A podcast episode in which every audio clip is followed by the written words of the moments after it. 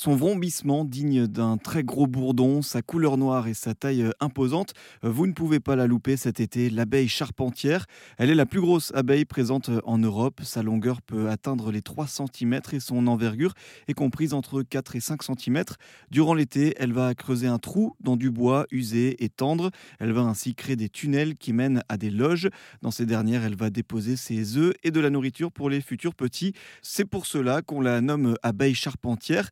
Joseph Jacquin Poretaz, biologiste et conservateur du muséum Requien à Avignon, nous explique en quoi elle est une excellente pollinisatrice. Elle va polliniser surtout les grosses fleurs, hein, parce que comme c'est une grosse abeille, il lui faut une grosse piste d'atterrissage pour pouvoir euh, aller dans les végétaux qu'elle va polliniser. Et c'est pourquoi on va la retrouver dans des, grosses fleurs. Je pense aux altéas, ces hibiscus de jardin, aux acanthes par exemple, qui font de très grosses fleurs, qui ont une forme de label qui est véritablement une plaque d'atterrissage pour les gros insectes pollinisateurs. Donc euh, on va la trouver à la condition qu'on ait ces fleurs suffisamment grosses dans son jardin. Et alors, euh, particulièrement bonne pollinisatrice, euh, qu'est-ce qui fait que cette abeille charpentière est reconnue comme telle? Alors, ce qui va faire que les abeilles sont pollinisatrices, c'est en fait l'adéquation entre la longueur de leur langue et les fleurs qu'elles vont butiner. C'est-à-dire que le xylocope violacé ne peut pas butiner ou polliniser toutes les fleurs. En fait, c'est uniquement les fleurs qui sont à la bonne mesure. C'est pour ça que c'est important dans un jardin d'avoir un maximum de fleurs différentes pour accueillir des abeilles différentes, mais l'inverse est vrai aussi, c'est que avoir des abeilles différentes, c'est ce qui permet de butiner des fleurs différentes. Euh, autrement dit, on va avoir des longueurs de langue qui vont permettre aux abeilles d'aller puiser le nectar au fond des fleurs. Et vous avez des abeilles qui sont pourtant petites, mais qui ont des langues super longues. Et elles, elles vont comme ça pouvoir polliniser des fleurs. Euh, chez les labiers, par exemple, tout ce qui est euh, ortie blanche, euh, tout ce qui est toutes les sauges, par exemple. Et eh bien souvent, vous avez un canal très profond au fond duquel se trouve le nectar, et c'est ça qu'elles vont chercher tout au fond avec leur langue, et au passage, la fleur va leur déposer dessus du pollen.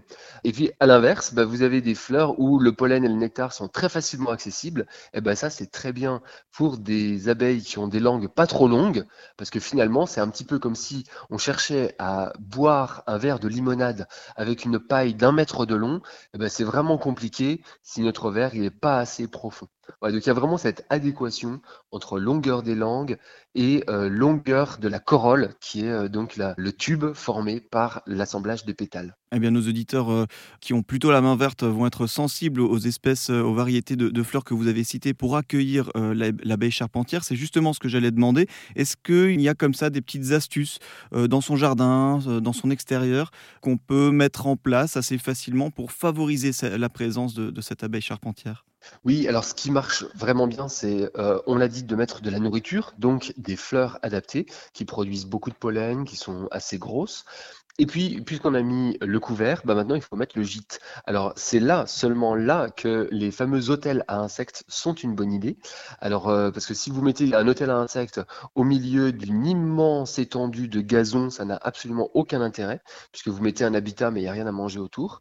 Alors que si vous mettez un hôtel à insectes avec des tubes qui ont un diamètre suffisant pour accueillir une abeille charpentière, alors vous avez des chances de pouvoir euh, l'accueillir, elle et ses cousines, si vous mettez une diversité de tubes. Alors vous l'avez entendu, c'est des tubes qui font à peu près 1 cm, 1,2 cm de diamètre. C'est quand même important. Hein. et on peut utiliser pour ça euh, aussi bien des, gros joncs que du bambou. Euh, par ici, on va utiliser de la canne de Provence.